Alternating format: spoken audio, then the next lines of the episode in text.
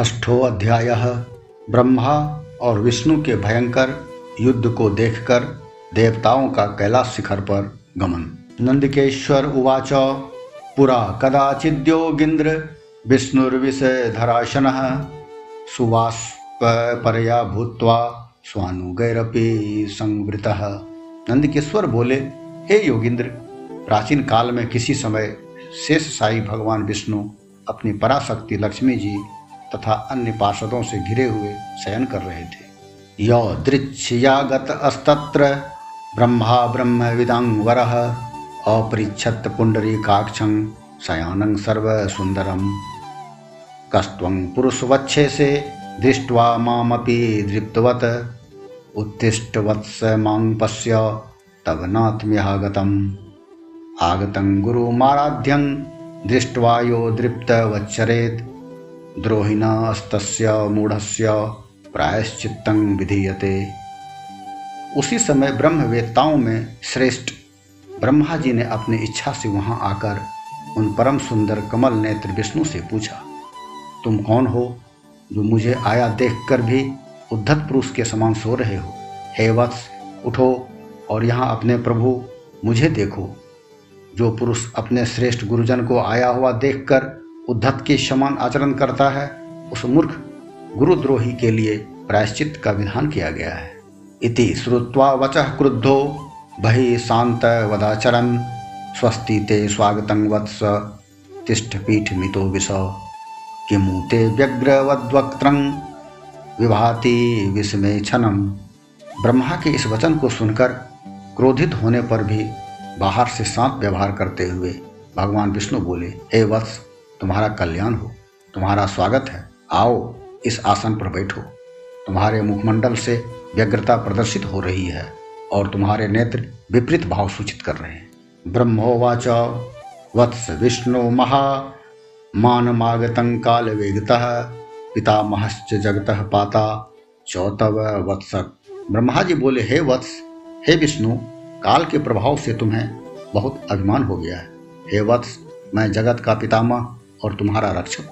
विष्णुरुवाच, मत्स्थं जगदीदं वत्स ही भी कमला जाता है पुत्र भास से वृथा। विष्णु बोले, हे वत्स, यह जगत मुझमें ही स्थित है। तुम केवल चोर के समान, दूसरे की संपत्ति को व्यर्थ अपनी मानते हो। तुम मेरे नाभि कमल से उत्पन्न हो, अतः तुम मेरे पुत्र हो। तुम तो व्यर्थ बातें कर रहे हो। नंदकेश्वर उवाच एवं ही जयो अस्तदा अहमेव वरो न। त्वमहं प्रभुरहं प्रभु। परस्परं हंतु कामो, चक्रतु समरोद्य मम। नंदकेश्वर बोले, हे मुने, उस समय वे अजन्मा ब्रह्मा और विष्णु, मोहवश। मैं श्रेष्ठ हूँ, मैं स्वामी हूँ, तुम नहीं। इस प्रकार बोलते बोलते परस्पर एक दूसरे को मारने की इच्छा से युद्ध करने के लिए उद्यत हो गए।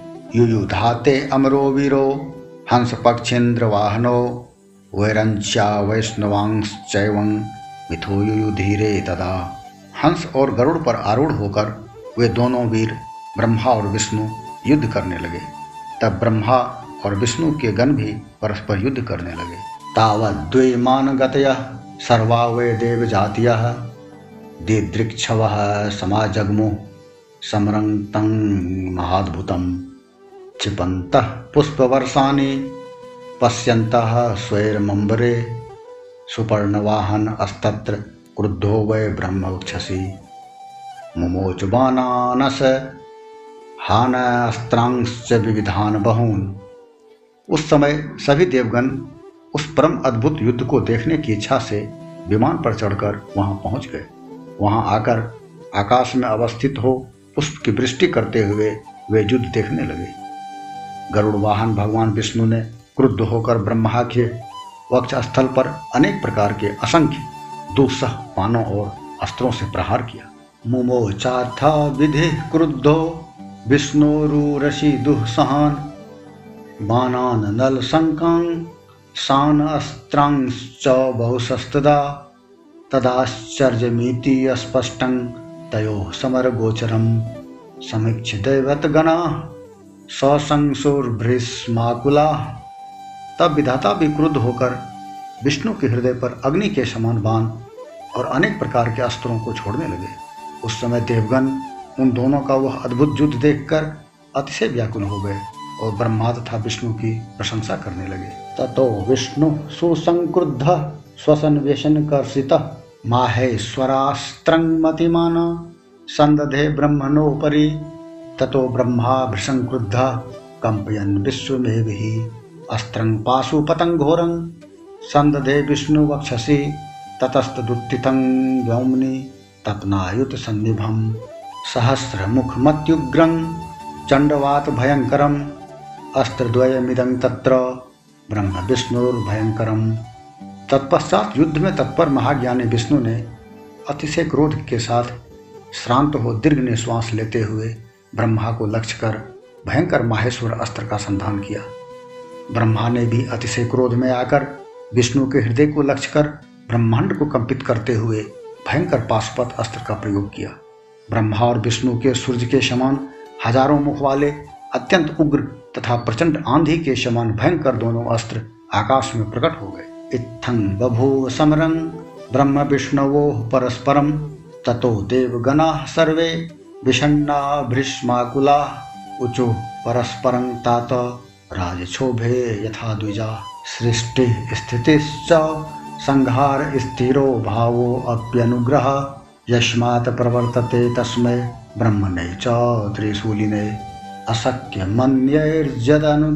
विना। तीर्णक्षयोऽप्यत्र यदृच्छया क्वचित। इस प्रकार ब्रह्मा और विष्णु का आपस में भयंकर युद्ध होने लगा। हे तात, उस युद्ध को देखकर सभी देवगण राज विप्लव के समय ब्राह्मणों के समान अतिशय दुखी और व्याकुल होकर परस्पर कहने लगे, जिसके द्वारा सृष्टि, स्थिति, प्रलय, तिरोभाव तथा अनुग्रह होता है और जिसकी कृपा के बिना इस भूमंडल पर अपनी इच्छा से एक त्रिन का भी विनाश करने में कोई भी समर्थ नहीं है। उन त्रिशूलधारी ब्रह्मस्वरूप महेश्वर को नमस्कार है।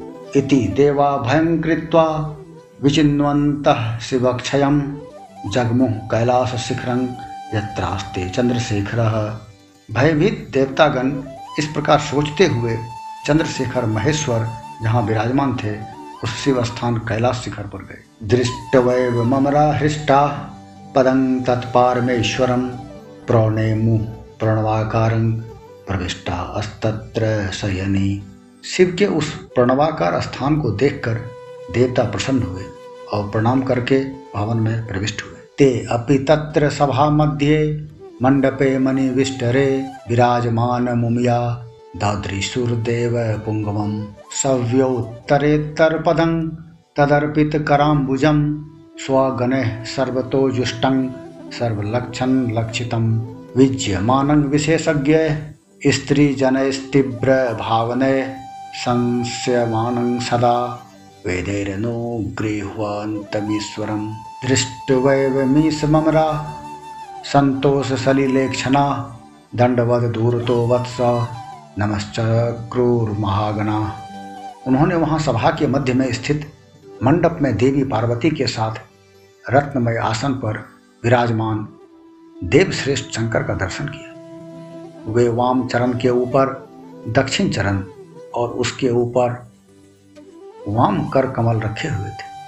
समस्त शुभ लक्षणों से संपन्न थे और चारों ओर शिवगण उनकी सेवा में तत्पर थे। शिव के प्रति उत्तम भक्ति भाव वाली कुशल रमणीया उन पर चमट डुला रही थी। वेद निरंतर उनकी स्तुति कर रहे थे और वे अनुग्रह की दृष्टि से सबको देख रहे थे। हे बस, उन महेश्वर शिव को देखकर आनंदाश्रु से परिपूर्ण नेत्रों वाले देवताओं ने दूर से ही उन्हें दंडवत प्रणाम किया। तान वेक्ष पतिर्देवान, समीपे चाहु यदगणे अथ संह्लादयन देवान। देवो देव शिखामणि, अवोचदथ गंभीरं वचनं मधु मंगलम।